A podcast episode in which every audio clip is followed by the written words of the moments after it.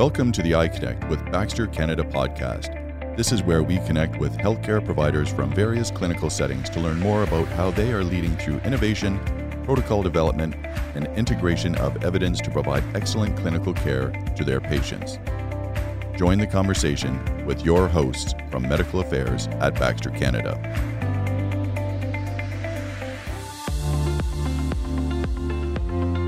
My name is Michelle DaGloria, and I will be your host for today's podcast. Joining me is Sarah Crowe, a critical care nurse practitioner from British Columbia, and she will be discussing the results from her recent publication that was published in the Intensive and Critical Care Nursing Journal, titled The Effect of COVID 19 Pandemic on the Mental Health of Canadian Critical Care Nurses Providing Patient Care During the Early Phase of the Pandemic, a Mixed Method Study. I hope you enjoy the conversation. I'd like to welcome our guest today, Sarah Crowe. Sarah, I would like you to give us a little bit of an introduction of your current role and your experience. Hi, thank you so much for inviting me to, to speak with you today. Um, my current role is I am a nurse practitioner in an ICU in, at Surrey Memorial Hospital in BC, Canada. Uh, I've been in ICU for over 20 years in a variety of, of, different roles, but most recently, the last three years, I've been here as the uh, nurse practitioner. Um, I've also held other roles such as clinical nurse specialist and educator and bedside nurse, so definitely have a wealth of critical care experience. Uh, in addition to my role as the nurse practitioner, um, I also have uh, a strong interest in research and I'm also part of the Canadian Association of Critical Care Nurses, and I'm their current vice president. Fantastic. Thank you for joining us. Um, today, we've asked you to join us to discuss a recent publication that was published in the Intensive and Critical Care Nursing Journal. And really, um, we'll get started with the article is titled The Effect of COVID 19 on the Mental Health of Canadian Critical Care Nurses, Providing Patient Care During the Early Phase of the Pandemic. And it was a mixed method study. I'm wondering if you could provide us with a little bit of background on what motivated you to examine this topic and what some of the objectives were when you went into this. Okay, uh, so basically, when the pandemic first hit, I think there was a lot of disbelief when we first heard about COVID emerging from China. And we had been through, some of our staff anyway, had been through SARS and we'd had the Ebola scare a few years ago. Um, so there was this real hesitancy about whether or not this was actually going to reach us or not. Um, we did find out very quickly in March of 2020 that yes, COVID um, affected us and it affected the uh, global um, healthcare uh, worldwide. So being front centered, giving patient care during that time, really um, the inspiration for doing this this research was looking at my colleagues and seeing their struggles, um, really seeing how they were struggling with um, just everything that was going on around them, and really felt like this was an opportunity um, to give them a voice and to really understand what they were going through. I think there was a lot of groups early on that were. Uh, guessing at that experience and, and, making assumptions. And it really was important to me to be able to give the people in the front line a true voice in what, what they were going through and how it was affecting them. Amazing. Um, so yeah, that was that was the general objectives was just like I say, just to understand what it was um, and to make sure that there was a global picture. So we always know that um, there's different spokespeople out there, but there's a lot of people who um, are just working with their heads down, trying to get through the shift. And we really wanted to give everyone the opportunity to have a voice in that and to really feel um, to hear what they were going through. So this was the, the main objective was to give to give critical care nurses the voice. When we're looking at your uh, publication. Can you describe the design and the methods that you use to gather this data? Yeah, so we designed this data um, as a, it's called a convergent parallel mixed method study. So what we did was we used uh, validated questionnaires. So it was an online survey that was um, given to staff. They were invited to participate. Um, in addition, we also did one on one interviews with a, a, smaller portion of staff. So we really wanted to get sort of the global um, feel of how everyone was doing through the survey. Um, and then we really dive deeper into the individual experiences with a smaller group. Um, so to do this, we used two validated surveys. Uh, we used one that's called the Impact of Event Scale, um, and this is a, scale, uh, a survey that was developed and validated uh, for looking at symptoms of uh, post traumatic stress disorder.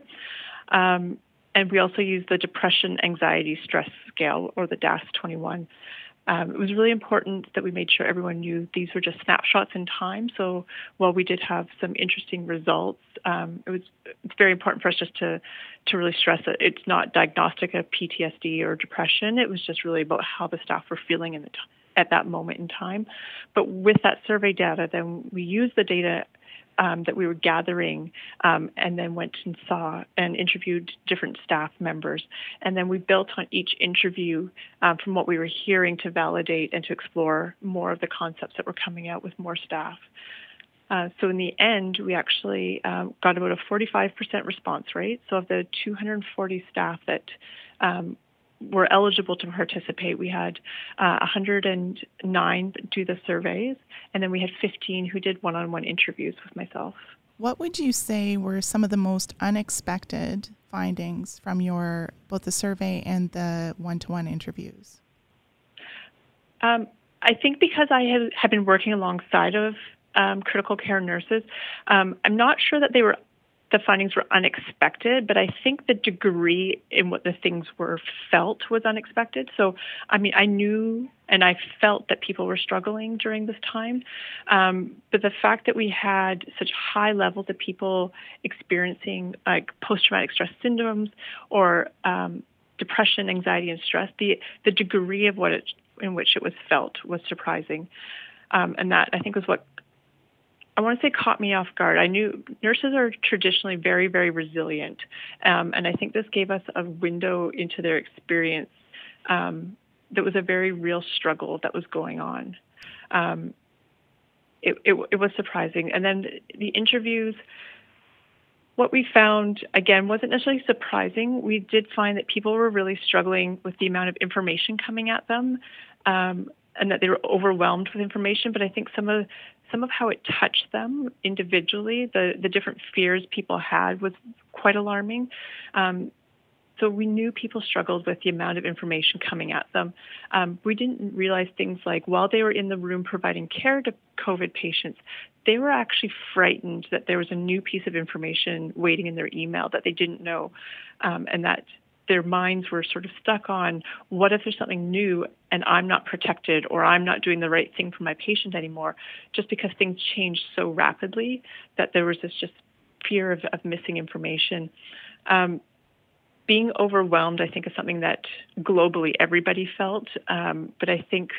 Um, from the the frontline staff really being in those rooms with COVID patient and really not not knowing for sure what was the best way to do things, what was the best way to protect themselves. I think um, that piece too was, was just added to the anxiety and stress they were all feeling. Oh, I can say, and the other thing I think that was new to this um, pandemic for staff was the the fear of bringing something home to their families and also feeling ostracized in their own communities. So we heard from a lot of participants how they were afraid to go out into public or that people didn't want them in public, um, that they had people be uh, angry at them for walking too close when they're out walking their dogs, or that why are you at the grocery store? Um, you shouldn't be here. Um, you work with COVID patients. So I think that was another sort of surprising um, discovery through this research too was just how how much this impacted the staff on all levels of their lives, whether it was their work life, their family life, their personal lives. Earlier, you said one of the reasons for doing this was really about bringing the voice to the frontline workers and allowing them to have the opportunity to share how they were feeling and make more people aware of that.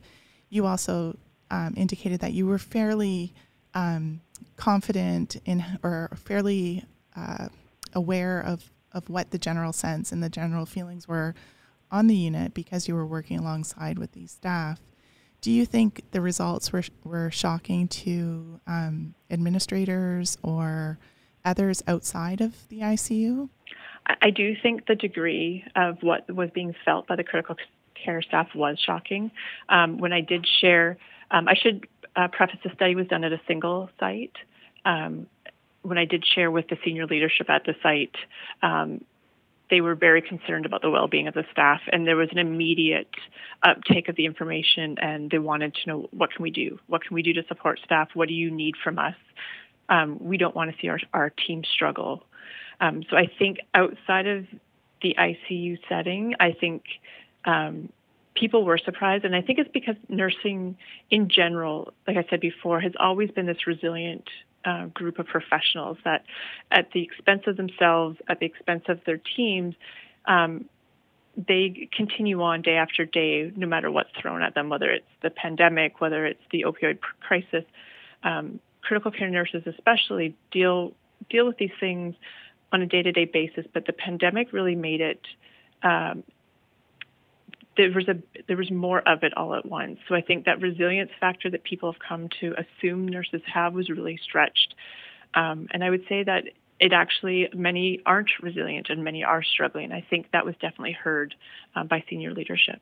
From your uh, the results of the study and the conclusions, as you said, it was uh, a moment in time.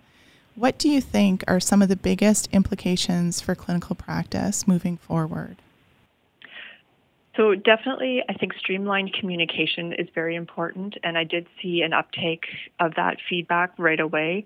So, having a, a cohesive, planned communication strategy um, is important. And I think that was one of the biggest learnings from this early on is that we needed to know who who had the information. There had to be one person responsible, um, so that staff knew where to go. They they didn't they couldn't have you know five or six different uh, avenues of information coming at them because oftentimes it was conflicting.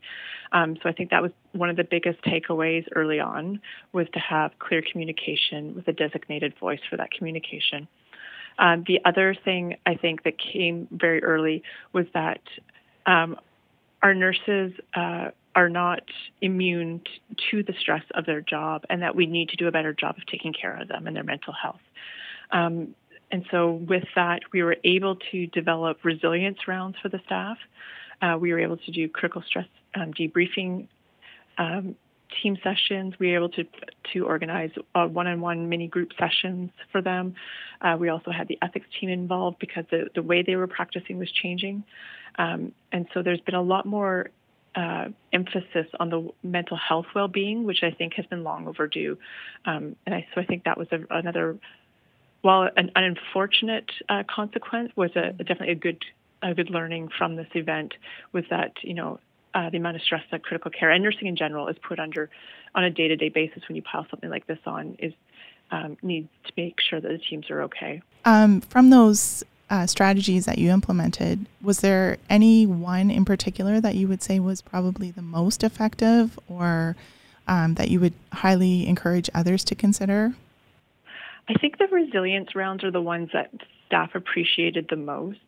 So, what we did for those is we had a, a psychiatrist who has been doing some work around resilience and team building. And she came to our unit and she spoke in small groups to really help people um, articulate what they were feeling. Um, she helped them normalize what they were feeling too, that it was okay to be frustrated. It's okay um, if you're used to doing um, something a certain way and now you're unable to, that it's not because you're choosing not to, it's because the situation around you isn't allowing. Um, so it really gave staff the validation um, to be able to express some of their concerns. Um, I think that was probably one of the, the most impactful things that we've done. Um, the other thing I'd have to say is uh, the communication and, and the streamline of it. One thing that I would like to see more of, though, is giving the front line a voice. Um, it's been interesting through these since doing the first study. Um, I was approached again by multiple people, um, not only from my own site um, and my own health authority, but actually across Canada once they saw the publication, really wanting to know what else could we do and could I do this study again? Um, that they wanted more information about how people were now that we were a year in. Um, so it's not published yet, but we did uh, redo the study uh, across Canada just this past May of 2021 uh, with over 425 participants this time um, from all 10 provinces. And again, we've just seen um, a tremendous impact to the mental health of our of the staff right across Canada. Um, and this time we actually looked at intent to leave as well, mm-hmm. um, because there has been rumors of a lot of staff um, wanting to leave the profession yes. and wanting to really get a, a firm grasp, grasp on was this a serious uh, concern or not. And I have to say that it was heartbreaking to see how many people really do want out of the profession, that they're exhausted, they're tired, um, and that they need a break. That is um, very um, worrisome as a, a, nurse myself. I know that is something that I've definitely heard uh, from many friends and um, previous colleagues that they're just at the point of, of being done, but then there's almost um, your point of um, your resilience and everything, the hope that maybe things will turn the corner and maybe it won't be as bad um, in the next month or the next two months or the next three months. Um, so that that is very worrisome, and I think all leaders should be very concerned about how will we manage care if there is um, if the intent to leave does actually come to fruition. Yeah, and I, I think I mean the the results aren't are published yet, but one of the things too that I really learned through the second study was that nurses want a voice. They really want to be heard. Um, there's been a lot of talk about nurses being resilient, the heroes of healthcare. I think more than anything, what nurses really were looking for was acknowledgement and the okay to say, you know, we're not okay. This was hard. And I think they were looking for the their leaders to say that as well. I heard a lot of of teams, you know, they're they're trying to rally their teams. They want to they want to inspire people to keep going. But I think it comes to a point where it's actually okay for leaders to say, "We're not okay. We are doing the best we can, but we're not okay." Right. And then instead of looking at how do we rebuild and how do we b- build resilience, I think one of the things I would recommend is we take smaller steps because looking at trying to reinvigorate nursing and re-engage nursing is a huge undertaking. I think right now, because people are still so mired in the trenches of this pandemic, is taking smaller steps. How do we get through the next 12 hours? Mm-hmm. How do we get through this weekend? What does the team need right now? uh, trying to give people the permission to take a day off. That you know, mandating overtime. Well, the patients need care, and we're and we're stuck in a really difficult place. Our staff also need care, and we need to give them a break. Right. Wondering what, um, if you have any thoughts or any suggestions on how nurses can have a voice. What would you recommend organizations do to give nurses the opportunity to speak openly and freely about how they're feeling? Oh, that's a tough one because I know there's been a lot of nurses who are trying to speak freely through social media, through their unions, um, and it's it's a delicate balance of being the professional, but also um, also speaking the truth. Mm-hmm. Um, and then I think from a higher level of leadership, there's this you want to give people a voice, but you also don't want to um, to scare the public either because we are the most trusted profession out there. Um, people are looking to us to make sure they're going to be okay, and to hear that your nurses aren't okay is a very unsettling message to send. So, um, I think I think it needs to start with leadership listening to nurses that, and giving them a voice within their own teams. Mm-hmm. Um, I think leadership being a little more transparent of hey i know i know we're not okay but again, going back to like the simple steps, how can we get through today? What's important for today? Um, and taking more of a uh, of an approach of, I appreciate what you're doing. I know this is hard, and just leave it at you know period full stop instead of but we need more from you. Right. I think there needs just to be that. I know there's nothing I can do to help I know we're doing as much as we can. We've brought in extra staff. We've redeployed people who don't normally work in critical care. I know that the stress is the best I can do right now. Um, I think it's just nurses looking for that acknowledgement of this isn't ideal. We're all doing the best we can.